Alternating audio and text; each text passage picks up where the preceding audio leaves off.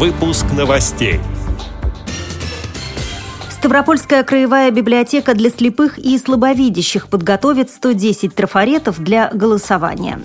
Тувинская республиканская библиотека для незрячих и слабовидящих выпустила два издания об истории Кызыла.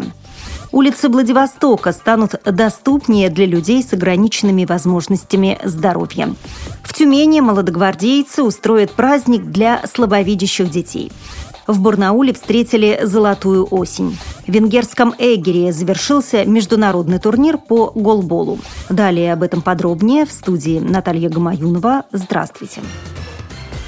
К единому дню голосования 14 сентября Ставропольская краевая библиотека для слепых и слабовидящих подготовит трафареты и информационные стенды шрифтом Брайля. Как сообщает сайт yuga.ru, планируется сделать 66 комплектов информационных материалов о кандидатах и 110 трафаретов, которые в начале сентября передадут на избирательные участки. 19 сурдопереводчиков будут консультировать слабослышащих избирателей, а для инвалидов-колясочников приспособят три кабинки кабинки для голосования столетию единения России и Тувы Тувинская республиканская библиотека для незрячих и слабовидящих выпустила два издания об истории Кызыла. Книги под названиями «Кызыл. Город в центре Азии» и «Сокровища долины царей Тувы. Экскурсия по залам музея» увидели свет в рамках проекта социально-творческого заказа Министерства культуры региона. Как рассказывает директор библиотеки Аида Дагба, цитирую ее слова, «В изданиях имеются цветные фотографии и рельефно-графические графические изображения. Текст, подкрепленный соответствующей тактильной иллюстрацией, является большим плюсом в работе с инвалидами по зрению. Ведь если мы говорим об исторических зданиях или памятниках в нашем городе, то у незрячего человека только при ощупывании пальцами складывается полное представление об образе. Конец цитаты.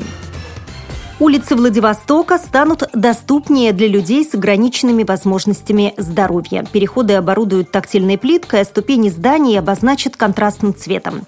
Как пишет информационное агентство «Прима Медиа», на благоустройство города власти планируют выделить более 2 миллионов рублей. Уже в ближайшее время усовершенствуют остановки общественного транспорта, такие как проспект Столетия Владивостока, Магнитогорская, Русская, Чкалова и фабрика «Заря». Ремонт должен завершиться до конца конца ноября.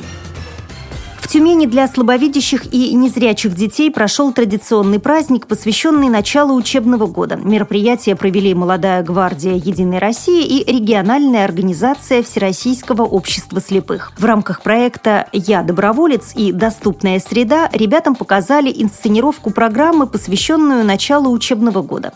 Как сообщает сайт тюмень.ер.ру, с мальчишками и девчонками встретился сотрудник ДПС, который рассказал о правилах дорожного движения движения. В Барнауле прошел праздник урожая «Золотая осень», в котором приняли участие 40 членов барнаульской организации ВОЗ. На выставке были представлены овощи и фрукты, выращенные садоводами. В состав жюри вошли работники Алтайской краевой библиотеки для незрячих и слабовидящих людей. Они по достоинству оценили вкусовые качества нового урожая. Отмечу, что данное мероприятие проводится ежегодно для социально-культурной и социально-бытовой реабилитации инвалидов. В венгерском Эгере завершился международный турнир по голболу. В женском состязании приняли участие сборные России, Кореи и Венгрии. Так как команд прекрасной половины было мало, девушкам пришлось играть два дня по четыре круга. Мужских сборных было больше – Россия, Корея, Косово и две от принимающей страны. Как в женском, так и в мужском турнире победа досталась нашим соотечественникам. Второе место заняла Корея, а тройку призеров замкнула Венгрия. Впечатлениями Впечатлениями от игры делится участница соревнований Анастасия Маузер. Впечатление у нас, у женской команды, недостаточно хорошее было в плане того, что команда участниц недостаточно высокого уровня. Венгрия находится в группе Б, играет на чемпионате Европы в группе Б. Корея в Азии играет. С ними вот мы ни разу не играли, скорее посмотрели, как они играют и что из себя представляют. Но мы их выигрывали в разницу в 10 мячей. Мы просто привыкли к более сильным уже соперникам. Но с слабыми тоже надо играть, уметь. Редакция «Радио ВОЗ» поздравляет наших спортсменов с достижениями на международном турнире по голболу и желает продолжения серии побед.